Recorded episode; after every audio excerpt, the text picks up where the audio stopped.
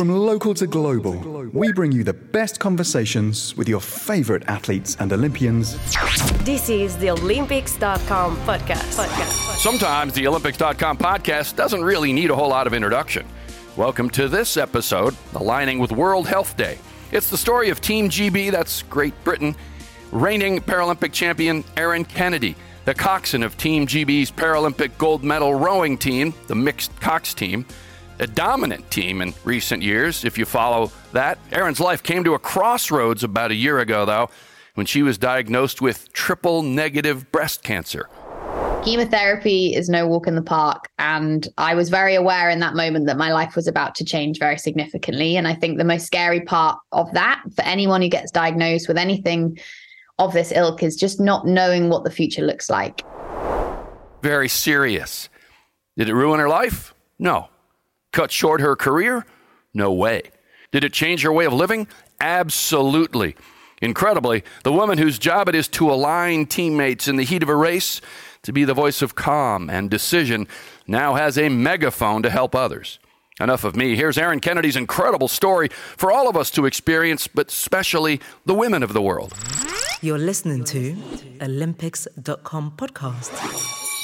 World Health Day brings us the opportunity to have a chat with one who knows all about health, well-being, and of course the joys of overcoming tremendous challenges. She's Erin Kennedy, the reigning Paralympic champion coxswain for Team G B's Tokyo twenty twenty Paralympic gold medal rowing mixed cox four team. Welcome to the Olympics dot com podcast, Erin. We're so happy to have a few moments with you.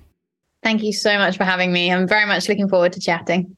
Did I get the uh, long title name of your event there? I I, I want to make sure I nail it. Yeah, you absolutely nailed it. Okay. It's, it's a bit of a mouthful. It doesn't roll off the tongue, but we get the idea. And you're joining us from um, Henley on Thames. It's a real treat. So you're also a two-time world and European champion in that same event. Really blessed that you're that talented and you have talent around you. But way better than all that, you fought cancer and came out uh, the other end better in many ways, right? Congratulations on that epic win. I see the smile, and that that seems to say it all. Yeah, totally. And it's very fresh news as well. I, I literally got the all clear um, just over a week ago. So it still feels like it's sinking in, to be honest. Um, but yeah, it's been it's been a big, a big ten months of my life. No question. So tell us uh, why you're better. Physically, obviously, but mentally and spiritually. Yeah, I, I just think it's very confronting, very humbling um, to be diagnosed with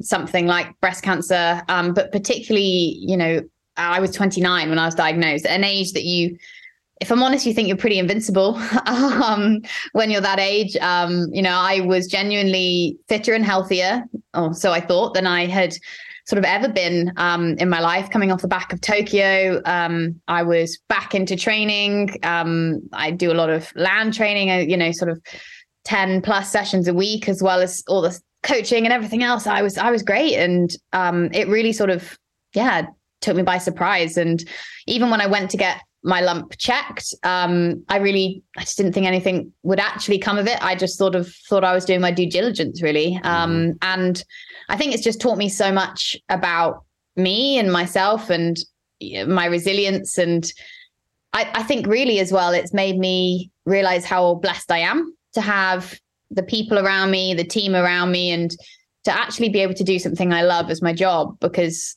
you know, my first thought was, you know, can I still compete? Can I still row? Can I still go to Paris next year? Um, you know, and if that's one of the first things you think, then you're probably doing something you enjoy every day.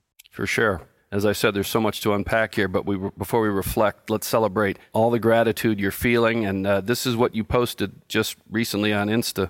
It's official, all clear, no evidence of disease, no more treatment, no more cancer, just like that, which you don't really mean just like that, because it, it was a, a struggle. It is finished. It takes a village to get to this point. Cancer is truly the worst way to meet and spend time with the most amazing people. Um, well said. And, and tell me what was in your heart in, in those moments when you wanted to get it out there. Hey, you know, I'm okay.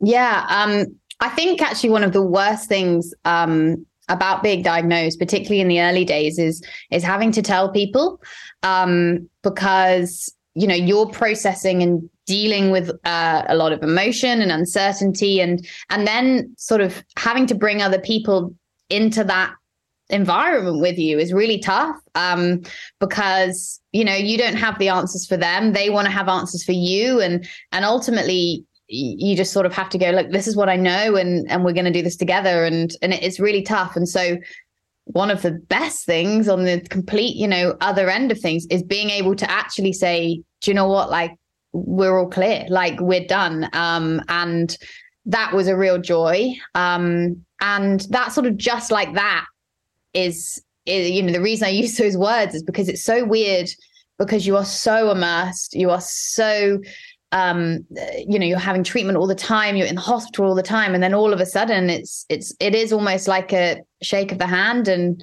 we'll see you soon, you know, having checkups and things like that, but you're immersed it. And all of a sudden it's like, you know, the leash has been taken off and you're free to go in the world again. And it's, it can be, you know, a little bit destabilizing. And I think mm-hmm. it's going to take some time to get used to it. But yeah, it's sort of a lot of relief and a lot of really complex emotions, to be honest. Because you really couldn't dare to to dream of that day. You had to keep in the moment, didn't you? You had to keep the resolute sense that I'm okay in this situation. Yeah, totally. And um, I do think, you know, my, the way that I've approached this diagnosis and everything throughout my treatment has been, um, I've been very aware of sort of how I operate and how I choose to react to things, and essentially holds up a mirror to how other people will then react to you. So if I was operating in a way that, you know, I had maybe quite a lot of self-pity, or I was, you know, angry at the world and all those sorts of things, people would reflect that back to you. And, and actually I knew that I'm a naturally quite positive person. I'm quite extroverted, and I, I can be relatively influenced by those people around me. And so I thought, you know what, I, I need to project some positivity so that I get that back in abundance. And it's totally, I definitely obviously have my low moments, and, um, you know, everyone knew that and, and gave me that support that I needed. But, um, it was just sort of, yeah, like, the way you choose to approach things, I think people reflect that back at you. And, and so that's been really important for me as well. Yeah, I get that. So we speak of successes, but before you pivoted to being so resolute, committed to recovery, how hard was it to to hear the diagnosis in, in the moment? I mean, it, it, it had to have been, but I know there's a family history, but it still had to be like, are you sure? And were there tears? And what? How low did you go? I'm not trying to, you know, I'm not trying to be... I don't know, just how low was it? Because, you know, I've had my own experiences where sometimes it's low. Yeah, um, it really destabilized me, I'd say. It was actually the day before yeah. um, I was due to fly out to a competition. I was actually due to fly out on that day, but I'd moved my um, uh, moved my flight by a day, and my team had said that was fine. So um, I... you know, I was literally in the midst of competition season. Um, and as an athlete, you, you know where you're going to be in a week, in a month, in three months, you know, pretty much my entire calendar is planned out until Paris twenty twenty-four. Um, and then all of a sudden someone goes, hang on a minute, there's something going on that's much, much bigger than rowing. It's much bigger than sports, much bigger than the Olympics, the Paralympics. This is, you know, this is your, your health. Um, and yeah, that was really, really tough, because I think the biggest thing when I got diagnosed was almost immediately in that meeting. I, if I'm honest, I don't remember a ton. Um, I remember my husband was with me kind of holding my hand, and I could hear him sort of starting to cry. And I was thinking, I can't cry because I need to understand what this man is telling me, and I need to try and understand. And, you wow, know, he that, was that's focus. Yeah, probably. Probably the athlete in me being like, process, process. And um, I do remember very early on, uh, you know, uh, very early on thinking, okay, well, maybe I could just, maybe it's just surgery. And almost immediately he said, you know, we will be treating this with a chemotherapy. And I was like, okay.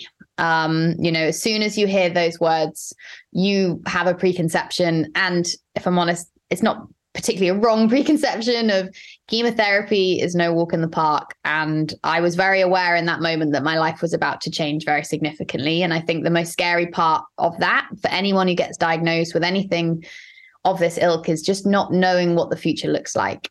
And within a moment, you've gone from, as I said, felt healthy and well to someone saying you're not very well and you're almost going to get a lot more poorly before you get better. It's crazy because you feel great, right? I mean, yeah. there's no like, I don't have a, a limp. There's no headaches. No, I felt completely normal, completely well. And it's so bizarre to sort of think you walk into this meeting feeling well and you walk out with this knowledge that actually, you know, you've, you've got this relatively um, tricky type of cancer. Um, and it is, it's really scary. And and I think, you know, none of my bloods were showing anything, um, you know, like my body, my, and that's the benefit of early detection that, you know, it hadn't impacted anything else, but it could have. And I think that's what's also really hard to get your head around with that sort of diagnosis is that, um, you know, that essentially in an ideal world, the treatment will be worse than the cancer because the treatment will make you very poorly, but it will kill the cancer and the cancer hopefully will never make you poorly. But mentally, that's a really hard thing to get your head around, you know, that I'm going to have to basically endure this in order to hopefully never have the long-term implications of the diagnosis. So at the low points, what what did you lean on? What got you through? Family, your husband, prayer? I'm always curious about the low points of any of our lives, or especially athletes. Like, what was it? Um, yeah, pretty much all of all of the things you mentioned, really. Um, like my my husband, I've been with my husband since I was uh, seventeen. Yeah, um, high school sweethearts, right? Yeah, exactly. And so, you know, I I couldn't have asked for anyone, um, you know, closer to me who knows me better to sort of walk through this with me and support me. Um, my family and my husband's family as well, because again, I've known them since I was teenagers. They're kind of very close second parents, and and they've been amazing. And thankfully, they both live relatively locally. Um, but um, also, kind of my teammates, um, and um, I'm also a Christian, and and sort of having that sort of uh, faith in my life and the support from kind of the church community and and things like that. I remember someone. Um, talked to me from church and said, um, instead of saying, you know, why me, um, a lot of people get quite angry at diagnosis. Instead of sort of being like, oh, like, why me? Question it and say sort of, why me? Like, what can I do in this? Why me? And that's one of the reasons I decided to be so open about it and to share my experiences is because I thought, you know what, I've got a bit of a platform here. Um, and I, I don't know what it's like to have cancer and to go through treatment. And one of the people reasons people don't talk up about it um, and don't go to a doctor is because they're scared. They're scared of what it might look like. So if I can completely open the door and say, look, all open, this is what it's like to have cancer at this age and have the treatment, um, then, you know, maybe that's a good thing. So that's sort of one of the reasons I decided to be so open is someone from my church just said, look, like, instead of saying, why me, sort of woe is me, just think, okay, what can I do with this? How is how can this help others? Becoming an instrument. That's mm-hmm. great. Um, so what must have uh, been really amazing to hear from the doctors is that uh, staying busy, working out, staying in training, crucial even in treatment to dealing with chemo and other treatments and, and the chances for recovery. I mean, that's right up your alley. What do I have to do? And the old thing used to be relax, you know, rest, but not anymore. No, um, there's some incredible science around um, uh, exercise, um, kind of how fit and healthy you are going into it. And then yep. there's um, even ex- there's even um, evidence with certain types of chemo that if you're actually exercising whilst receiving chemo, so some places have like right. exercise bikes and things, which like whilst you're literally physically, um, you know, having the drugs come into your body, and then and then being active afterwards as well. And there's amazing st- statistics with prognosis. Um, Uh, particularly things like breast cancer as well. People don't think that that's lifestyle impacted. However, it is still yep. lifestyle impacted. Um, and so, you know, we're seeing more and more young women um, being diagnosed with breast cancer, partly because of awareness and they're getting checked, which is right. great. Um, but also because there's been a massive change in the way we live our lives over the last thirty, forty years. Um, hormone changes, women having children later, all these sorts of things are mm. contributing. Um, but also a big thing is about fitness. Um, and so for me, maintaining some sort of fitness um, and staying healthy was something that was important for my mental health. But now I was being told it was still important for my physical health. Were you scared at, at any, like in a low point, maybe really bad moment coming out of chemo or something? Uh, maybe you lost some friends like we all have, or you know people. W- was there fear? And then how did you fight that? I think I know how you fought that. yeah. Um, yeah, definitely. I was, I was really scared. Um, and um, what's really great um, was that I was treated at a young adults unit um, where they accept, I just snuck in, I was twenty-nine and a half and they take up the age of thirty. Um, but once you, I, I got in and I was like, right, even though I turned thirty while I'm in treatment, you're not getting rid of me. And that was amazing. But the challenge with that is, um, is you are being treated with other um, young adults who are going through similar things to you, some in primary cancer stages, but quite a lot with secondary cancer mm-hmm. as well. And um, I think what was really, um, it's very humbling and very, um, yeah, it really just makes you think um, is when, you know, you can see potentially like I'm in this position now where I've got through it and have come to an all clear. But just three weeks ago, one of my really good friends on the unit who also had triple negative breast cancer, um, who had it earlier in her twenties and it came back in her late twenties and she, she passed away. No, I'm sorry. Um, and it's just really, um, yeah, it, it hits home, it hits home in a really, really big way. Um, that, you know, it's really aggressive, um, cancer. It's, um, it's just one of those things that, it's just very, it, it brings you a reality check. Um, and it is tough. And that's the reality of having friends with cancer. Like it's, it's not all of us will make it. And it, it shows how important it is to keep talking about it and keep, keep raising awareness and things like that. Because um, for every good news story, there's, there's a few that aren't. Can you share any of the discussions you had with her? I mean, I don't know how, how, how much she knew, if you knew that the end was near or whether she inspired you. With, I mean, oh. Sometimes out of these stories come incredible, uplifting things.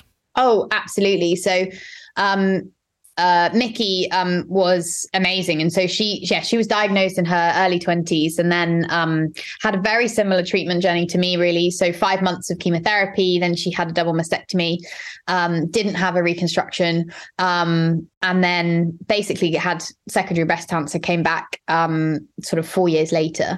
Um, and by the time I met her, um, when I first started my treatment, she was um, responding relatively well to um, a new type of drug that's recently been released for triple negative breast cancer, which is great. Um, but she was getting sort of increasingly unwell just before Christmas. And we ended up having, if I'm honest, like maybe five percent of our conversations were sort of heavy conversations, if that right. makes sense. And a lot of them was actually just about, you know, things that she was doing. She had sort of a living list of, you know, instead of a bucket list, which is slightly more negative, but essentially served the same purpose of things that she wanted to do. And um, very much like me, she actually has the same oncologist as well. And hmm. my oncologist is very straight talking, and which is great if you, you're okay with taking that on. And thankfully, Mickey and I were both We're both pretty straight talkers, um, but she essentially was told, look, you know, now's the time to get your affairs in order. If you want to take that big last holiday, you, you go on that holiday. And um, so in the, in January, she managed to get out to Sri Lanka and have have an amazing, amazing time. And thankfully, when um, she did pass away, um, she she ended up passing away. It was liver failure in the end because she had a lot of cancer in her liver by then.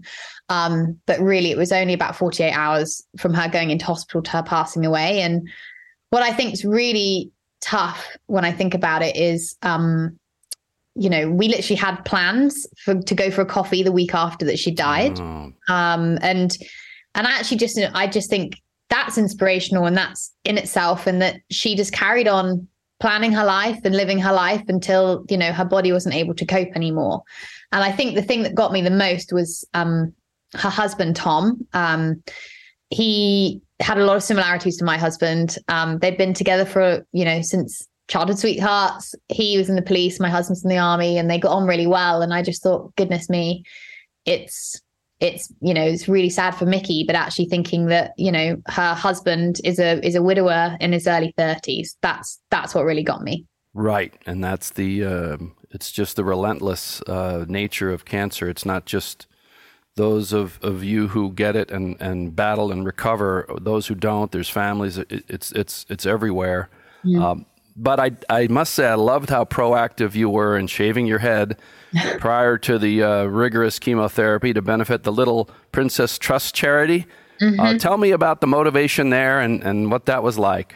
Yeah, it's growing um, back, by the way. It's coming back now. Yeah, it's um, it's getting thicker. So, um, yeah, I when I found out I was definitely going to have chemotherapy, um, so I decided I definitely wanted to kind of basically have a bit of control and take off my yep. hair because um, I've always had very long blonde sort of princess hair. Um, and it was always like a big pre-race ritual as well. I plait my hair for my race, and that was my racing, you know. Mm-hmm. It's really interesting because I haven't actually um looking forward to racing this season. I'm gonna, oh God, I'm gonna have to, have to come up with another ritual. one. Yeah. Exactly, I'm gonna have to do something new. Um, but I wanted to essentially kind of donate my hair, and um, there's a great um charity, the Little Princess Trust, that essentially does wigs for um young girls and young boys who who kind of lose their hair through cancer. Um, so yeah, and and for me, it was it was part of taking some control. And as athletes, you know, we talk about controlling the controllables as much sure. as we can. And going into this whole experience, I knew that I was about to relinquish all control. Um, and it was something that I thought, you know, if I cut off my own hair, it's going to kind of um, lessen the sort of trauma of of losing it. And it's a really interesting one, um, hair loss, because one of the first things I did think when they said about chemo was like, oh my goodness, I'm going to lose my hair. Hmm. And I think it's about Um, people knowing you're ill, particularly as a woman. If you're out and about, you can't just pop to the shops. If you are bald, almost certainly people are going to make that assumption that you are unwell and most likely having, you know, some sort of chemotherapy. Um, and I didn't want to be defined by that. Um, and interestingly, you know, as time went on, um, I embraced it a lot more. And actually, yeah, I, I I, it's not about caring less what people think. It's more just, I think maybe I was more at peace w- with it. And I think maybe it comes down to the fact that I didn't feel unwell at the beginning, and I didn't want people to look at me like I was unwell. Right. Whereas actually later down the line, I was feeling quite unwell, and I almost didn't mind people knowing because, you know, it maybe it, it sort of the narrative in my head and the narrative of reality right. maybe lined up a little bit more. The upside is there's no, you know, when you get out of the shower, I have to say there are actually a lot of pros. One, I've learned I actually have a very normal shaped head, so that's, that's good. Um, and um, yeah, like I also have a lot more empathy for bald people because it's chilly. I had no hair sort of throughout like December, January, so I really expanded my range of hats. Um, and yeah, it's starting to come back now. Um, yeah. It's a little bit darker than it was, which was quite interesting. Hmm. Um, a lot of people say it can come back curly, but it's looking straight so far, so we'll see. But I'm grateful just to have something. What about wigs? Did you, I mean, I see a lot of that. Did you have a favorite wig or did you not? Were you wigless? What was it? I actually, yeah, I did get a wig in the end, um, partly because they had a few sort of big um, events um, that I didn't want to look back on and think, right. gosh, I was poorly, you know, look back at the pictures and things. So I got um, an M B E. So I was given uh, an M B E um, after Tokyo, which was amazing. And I got to sort of go to uh, Windsor Castle and meet Princess Anne. And I wanted to sort of, you know, be look well and normal. Um, and um, it was my thirtieth birthday and my sister's getting married in a couple of weeks. And um, I knew that, you know, hopefully I'd be through treatment by then. But you know, my hair probably wouldn't be how I choose to have it for her big day. And also I didn't want it to be about me. Um, it's nice to be able exactly. to pop a wig on and just blend in. So yeah, I got a good wig and yeah, I'm really pleasantly surprised by it. And so my plan is once I sort of grow my hair out enough that I don't feel I need it anymore, I, I'm going to donate it back, and someone who maybe can't afford a wig can can have mine secondhand. With uh, a lot of good karma in that wig. Yeah, hopefully. Did your teammates help in this recovery, seeing what they had to live with or to overcome to make the Paralympics? Yeah, um, I mean, I couldn't have asked to be around a more kind of inspirational group of people. And right. in all honesty, you know, the way that they operate um, is is very, um, the right phrase. They don't ask for or expect any empathy, don't want to be treated any differently. Uh, they want to be respected for being athletes um, and for being great individuals. And to some extent, that was sort of how I wanted to operate. Um, I didn't particularly want anyone's um, sorries or I hope you're okay and and and stuff. And, and sort of I wanted to be treated as myself, um, who was sort of going through a challenging time rather than, you know, being labeled as something else. And so I think I, I took a lot from the way they behaved and operated. And um, I think because they have also experienced this in, in their own way, they knew how to operate with me. Um, you know, I didn't want to be treated like someone who was fragile. Um, so, you know, silly example is, you know, we we play a lot of games. Obviously, we spend a lot of time on camps mm-hmm. and a lot of card games. And, you know, I didn't want them to be giving me an easy ride and all of those sorts of things. I wanted them to take the Mickey out of me and and do all of those sorts of things. and and they did. And that that's that just contributes to that normality, which I think you crave when your whole world's been turned upside down.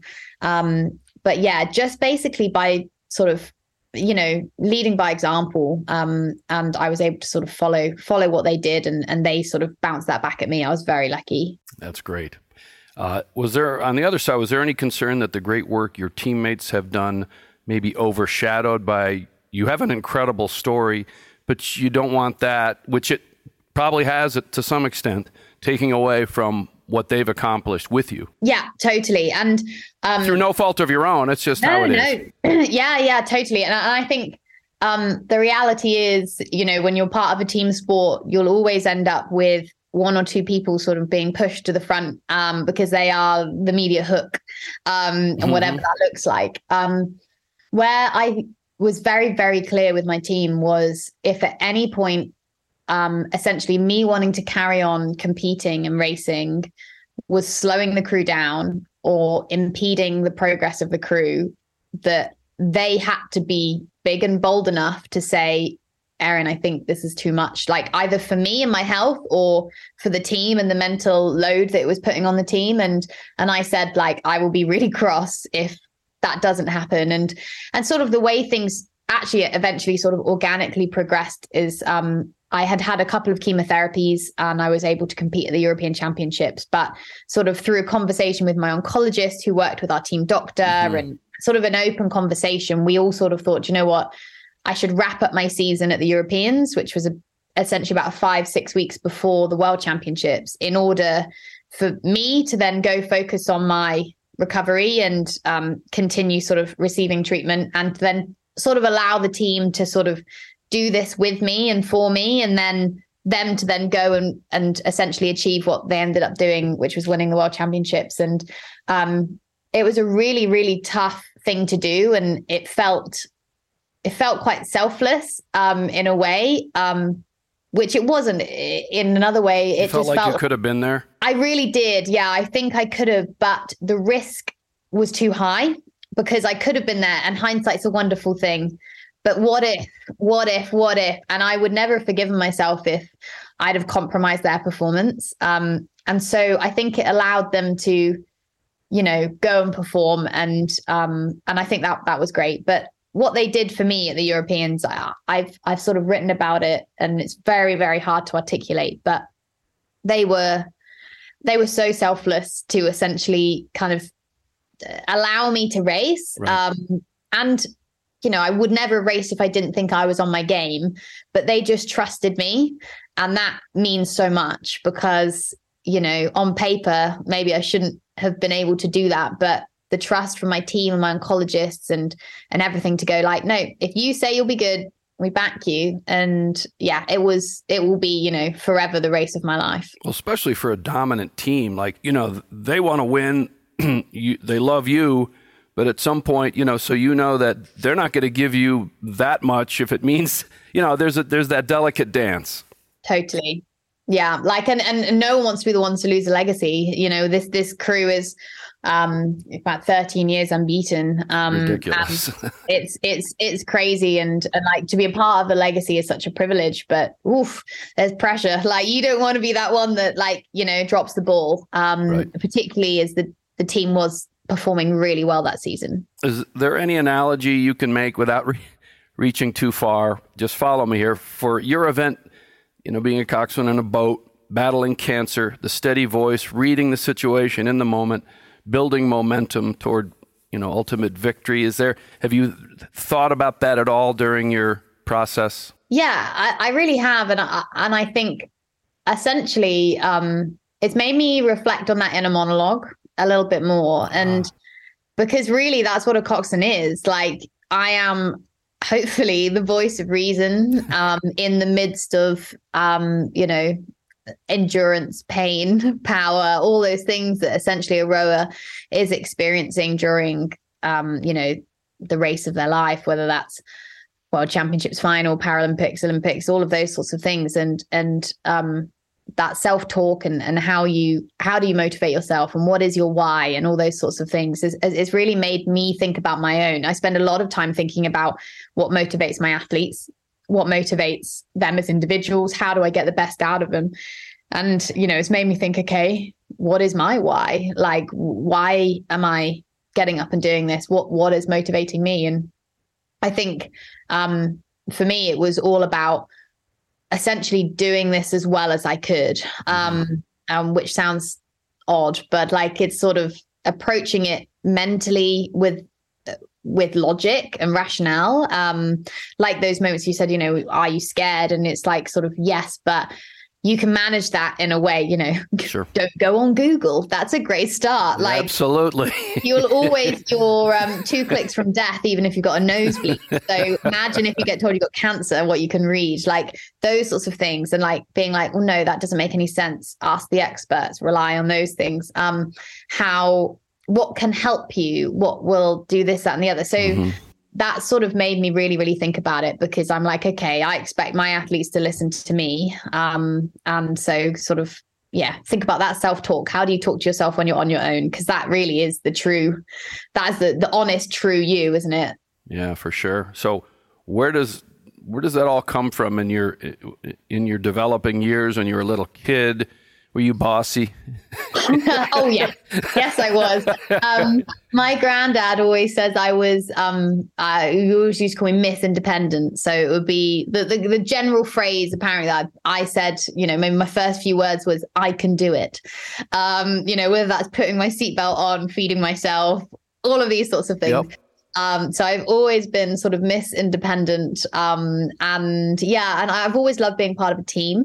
Um, And, you know, being a sort of natural extrovert and mm-hmm. uh, uh, sort of generally, you know, the voice. Um, so whether that's leadership or, or or anything like that. And um, I think that I grew up in a family that did loads of sports. We com- we did loads of like competition. Um, I have two sisters um, and my dad. Um, we'd be competing at anything, whether it was card games, beach cricket, um, you know, all the way up to sort of on our bikes every weekend. And, and I just, I just loved it. Um, and so, yeah, I sort of found coxing sort of by accident, really. Really? Um, I started at university. Um, I went to a state school. Um, I'd never experienced rowing at school. And then I went to Oxford and, you know, everyone knows a boat race. And I thought, hey, let's just give it a go. And I went down to my college and they looked at me and they were like, you're five foot two. How do you feel about coxing? Um, yeah. And I, and really, I think I'd like to think this is probably very similar to a lot of people, um, who play team sports, is that really what, what hooks you in and then keeps you in is the people. Um, it's that shared common goal, and maybe unsurprisingly sort of rowing, you know, hit the mark for me because, um, you know, I'm maybe always someone who does things a little bit differently. Um, and so, you know, in that coxswain seat, you're the only coxswain in the crew. And, um, you know, you do have that leadership role, yet fundamentally your role is to get the best out of other people. Um, it's a really niche, niche role in sports, but, um, yeah, I love it. It's perfect for me. It absolutely is. So uh, tapping into your family, in a way, were you lucky that breast cancer runs in the family? Maybe you were more, more or less aware. Um, but what do you tell millions of young women who may not be aware or have any family history? Um, you know, I, I noted that cancer hits only four percent of women under thirty-nine in the U K. So it's, you know, it's it's fortunate that you were able to to uh, find it early. Uh, what's the message you give? And, and so many in this crazy world of bad healthcare don't have access to maybe the the tools you had. Yeah, totally. I mean, Um, I was in a yeah massive minority um, to kind of get breast cancer at my age, um, and I I do agree. I think because of the family history, um, I was probably a lot more aware, um, and you know aware of the need to keep checking myself. And a kind of a good phrase that's sort of come out of this is sort of like knowing you're normal. So it's knowing what normal is for you, and then if something isn't normal, um, because one of the very bizarre things I think about, particularly the sorts of cancers which, you know, fall under the maybe the embarrassing kind of um, uh, topic is, you know, bowel cancer, mm-hmm. um, testicular cancer, breast mm-hmm. cancer, ovarian cancer. It's all something that, you know, maybe isn't necessarily dinner table conversation, even within a family. Um, so it's essentially having um, the confidence to know what your normal is um, and to go get checked. Um, because you don't have experience of what other people's normal is. Um, it's not quite the same as, you know, melanoma or something like that, which you might be able to notice a change in your skin or something like that, or someone else could notice that for you. It's very much down to the individual. Um, and so like sort of my biggest message would be, um, particularly for women and thinking about breast cancer is um, sort of once a month, um, particularly because of your breast change around your periods and things like that. So trying to do it at the same time every month, so you've got something similar to compare yeah. to. It's essentially just, um, it's looking and feeling and seeing if anything changes. Um, you know, it's not always a lump. It could be uh, a dimpling or um, kind of a change in your skin texture or pain. Um, but essentially, you know, it doesn't cost anything to go get checked, um, and you're not wasting anyone's time. Um, and that's the big thing I hear from quite a lot of people is, you know, they feel like, well, it couldn't happen to me because, and our brains. That's just fear, isn't it?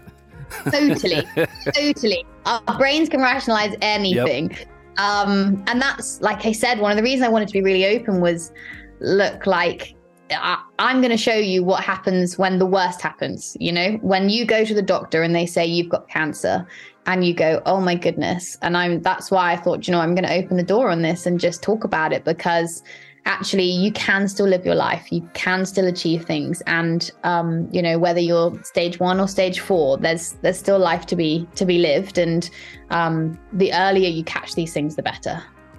Can I crown you the, uh, coxswain of cancer recovery? I'd love that. Thank you. I mean, you can you can trademark it. No, I'm just kidding. But uh, I mean, and you're you're a great spokesperson for it, spokeswoman, um, because you know you've gone through it. And I'm wondering how this whole process, and you don't even know how it's going to impact you going forward, because you're very much uh, in the uh, in the solution. And I think so many people need to hear this. But how has it changed your outlook on life? Do you look at the clock and go, hey, I could have been done by now, but I got another sixty? Yeah. Um, do you know what? Like the thing that actually hit me the most is I said I I turned thirty during my treatment. Yep. Um, and I mean, I'm not going to pretend I was having some sort of existential crisis turning thirty, but it did make me really think that what a privilege it is to get old. Um, that was my biggest thing when I turned thirty. I was like, wow, aren't I lucky to turn thirty? And I think, and I hope that will stay with me for the rest of my life, um, is that aging is an absolute privilege that is not there for everybody. And this is particularly, you know, my friend Mickey, some of my other friends on the unit who have stage four cancer. And right now it's um, being treated, but it will never be cured. And one day they will die of cancer. Um, you know, it's, it, that that is not something that they can say. Aging is not is, is is a privilege, and and I think that's probably my my biggest outlook. And I think also that, you know, life is is too short to do things you don't love and things you don't enjoy. Um, right. And you know, for me, I feel so blessed um, that I'm in a sport which I love and was something I am, you know, chomping at the bit to get back to, um, and. You know, if if I'd essentially got diagnosed and thought, you know what, maybe I'm not that excited to get back to rowing, then I would have retired and I would have said, you know what, then I'm going to find my new passion, because right. actually, yeah, life life is too short to do things that you're not enjoying. That's interesting, is that that's how I think. My dad died when he was thirty-six, and I go, you know, I'm quite a bit older than that, and and I look back at each year, and you know, he got cheated, but he had a great life, and and I'm so thankful that, you know, all the things that you that are real about life that, you know, it could have been any time for any of us. But uh, I appreciate, as I'm sure you do uh, every day now, um, you hadn't been successful with able-bodied rowing teams. So why Paralympics? I'm sure you get that question. Yeah, yeah, I do. Um, so, yeah, I, I started off in, in sort of the able-bodied world and um, uh, competed. I did, I did the boat race with Oxford. Um, mm-hmm. And um, yeah, my first year on the G B rowing team, I was actually with the the women's eight.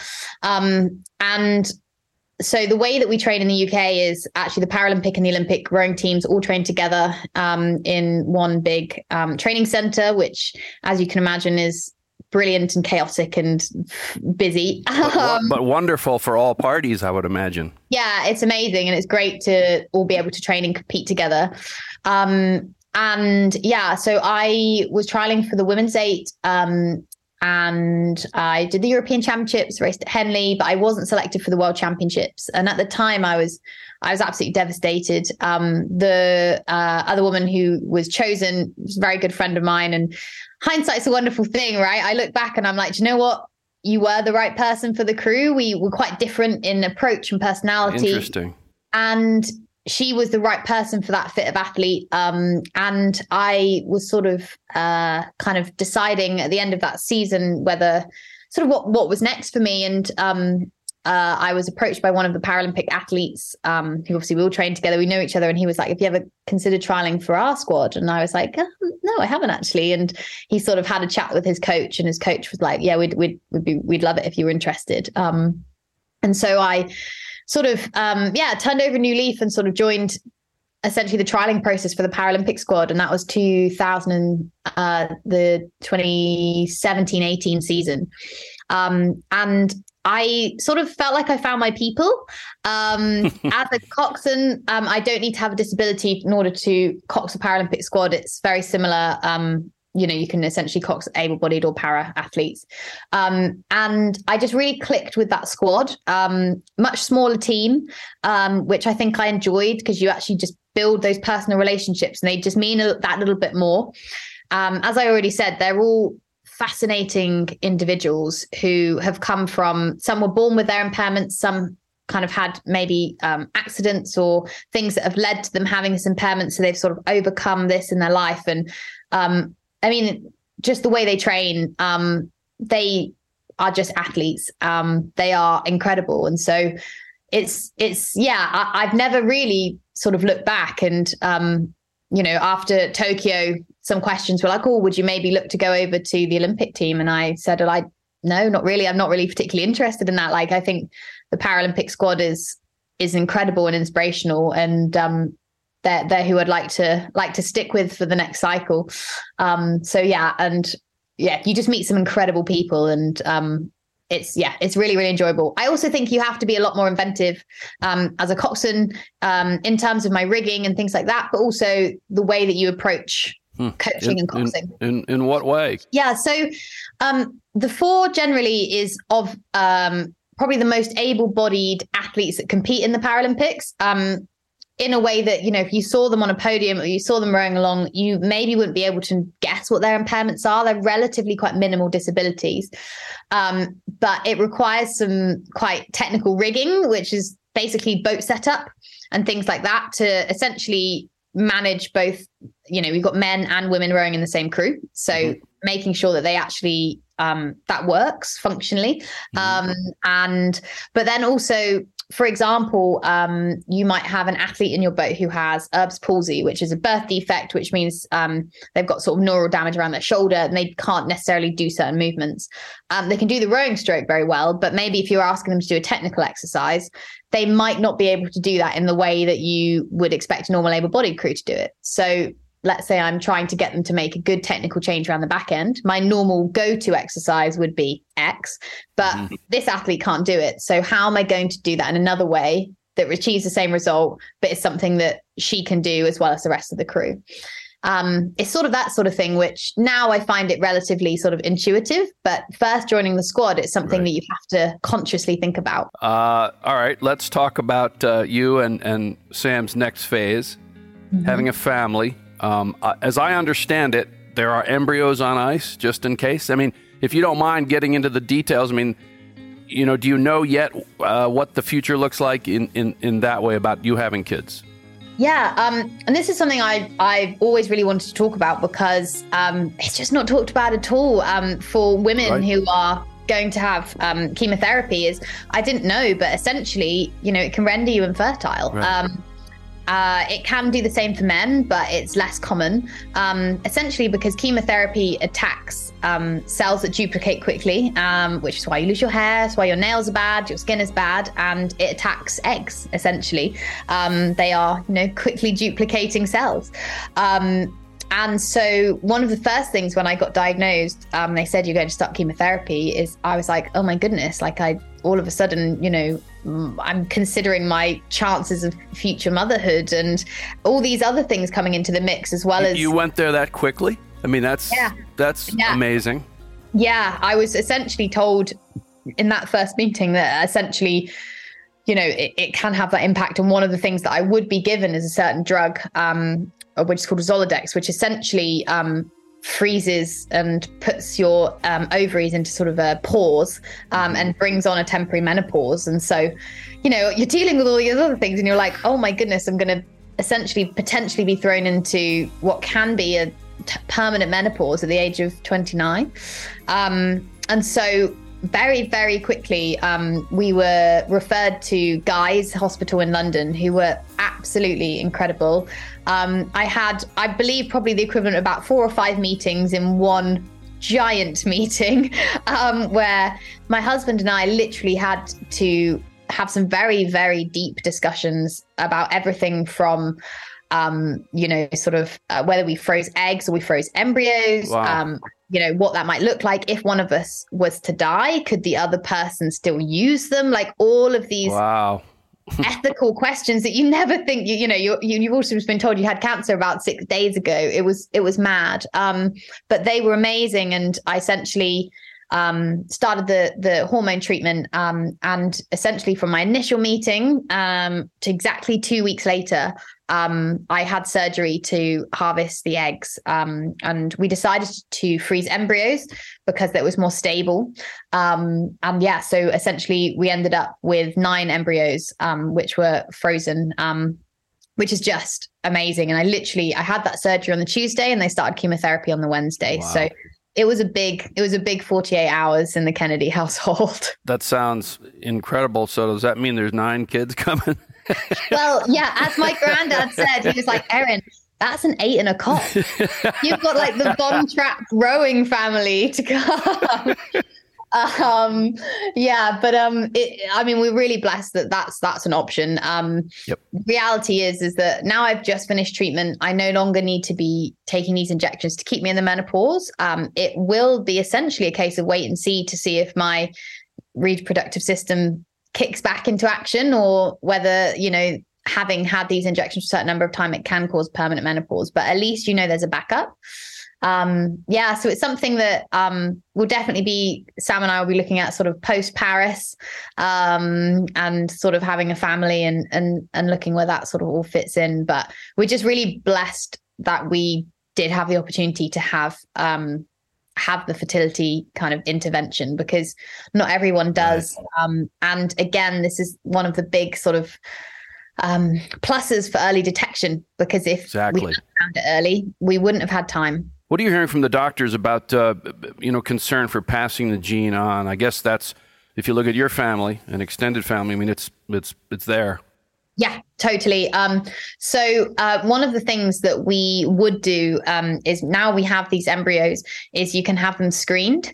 Um, wow. So we could screen the embryos and only select the embryos that do not have the B R C A gene, because um, they'd have right. a fifty percent chance. That's chart. Incredible. Yeah. So essentially I could sort of eliminate that from my from my line. Um, and I absolutely would, would do that. Um, my husband and I have talked about it a lot. That's great. You know, it, it's, it's it's incredible that that is available. And, you know, as essentially over my lifetime, obviously I didn't know this at the time, but pretty much very unlucky, but I probably would have had an over eighty percent chance of breast cancer in my lifetime. And to know that I'm wow. essentially eliminating that from any future children would be, yeah, amazing. Make sure you tell them when they're old enough to understand, hey, I took yeah. care of you. Exactly. So what's your schedule now? Pointing, I mean, Olympic qualification, I know for many, many uh, Olympians, and it, it, the process is kind of uh, tedious, but what is what's next on the horizon going toward Paris? Yeah, so um, uh, it's actually the next big competition for us is the European Championships, which is happening at the end of May. Um, and that's going to be a big emotional one um, oh, yeah. because uh, it's my return to international competition. My last competition was Europeans, um, but also the first day of the competition is a year to the day that I was diagnosed. That's um, unbelievable.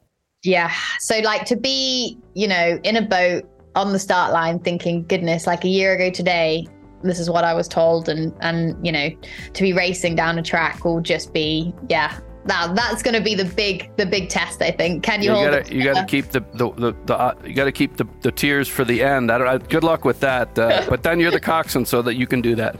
Exactly. Exactly. So yeah, that's a big one. Then we have um, kind of a couple of um, international regattas um, in Italy and in Paris. Actually, we're actually racing on the on the Olympic course in Paris um, in August, which will be really exciting and a bit of a privilege. Not a lot of um, countries are getting to go and test out the course. Um, and then, yeah, for us, it's the, the big, big focus of the year is qualification, um, which is happening in very, very end of August, start of September. So that is the big the big goal um, is, you know, qualifying. And obviously as well for us um, in rowing is, is obviously the ranking that you get yeah. um, yep. in the world will help with the seeding next year. It, it all feeds in.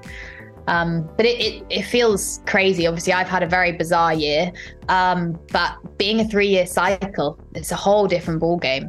Um, everything is happening so fast, yep. and the games are next year. It's crazy. Yeah, we know here. That's that's for sure. So a, as you approach things like, you know, assuming you guys qualify, don't want to hex that, but I think uh, with your run, it's, you know, probably fairly safe to say. But um, this opening. And this Olympics in Paris, as cool as the first one was in Tokyo for so many reasons, uh, you probably maybe in your quiet moments uh, recently have dreamed now about like opening and what that'll mean and then the first race. And, you know, this Olympics is like lucky to be there kind of thing, huh?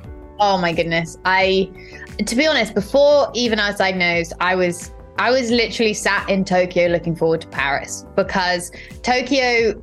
I was grateful to be there. And I think I would say, you know, the vibe in the village was gratitude that we were like, thank you that this is happening because right. we all worked, you know, for five years, you know, and that's before all the other stuff that you've done yeah. to be here. And we were so grateful that it was happening. Um, and it was, you know, the most amazing experience in its own right. But you know, we knew how much more there was and that we, you know, what we could have and what we would have in Paris, you know, the crowds and the, yeah, that's, the atmosphere. And it's irreplaceable. It really is so much of, and it's, you know, I was there, Tokyo did a great job within the incredible limits, but yeah, you want to, it's a world celebration. Yeah. And so it was already sort of, you know, on a pedestal in my mind. And now, you know, knowing what I've been through um, and I've sort of been dreaming about getting there. And then to sort of, you know, get to that point that I'm healthy, I'm now sort of allowing myself to believe that I could be there. Um, and I think to share that with my friends and family, um, obviously being in the U K, I'd only just started getting in a boat when London was around. Um, and, and I started rowing in two thousand eleven. So this is the closest to a home games I will ever get. Um, very easy for, you know, cohorts of friends and family to kind of get uh, across the channel and and come and watch and support. And so I think uh, yeah I get goosebumps thinking about it. I think it will be momentous in so so many ways, and I yeah I, I just really really want to be there. Well, uh, that's a perfect way to end, and uh, it's been so enlightening for me. I mean I I have a really lucky job. I get to interview and speak with so many of you who uh, who've done great things, but also have overcome and have come through and are a voice for for good and a force for good. And uh, we really appreciate your joining us on this Olympics dot com podcast, Erin. Best of luck. Uh, I don't need to give you much of a pep talk. You seem to have that covered. Well, I appreciate it. Thank you so much for having me. This is the Olympics dot com podcast. Podcast, podcast, podcast. Wow. Powerful and inspiring stuff there. Details about the rigorous journey and now the recovery and gratitude for all that the future holds. Well done, Erin. For more in-depth and original Olympics-related feature content, search our platforms here on Olympics dot com. So much more focused content on rowing right here for the clicking on Olympics dot com. The titles, Feed the Flame, Camps to Champs, Day Jobs, Generation Rise, Middle East and North Africa, Transform My Meal, Strangest Moments, Anatomy of, Take the Mic, Hitting the Wall, The Tech Race, The Olympics on the Record. All of those features, original content available right here on Olympics dot com. That's it for this episode of the Olympics dot com podcast. Hit us up at Olympics with any feedback you have. We obviously love feedback. Helps us to get better. You can also hit me up on my Twitter at T K Sports Tweets. We'll see you next time. This is the Olympics dot com podcast. Podcast. Podcast.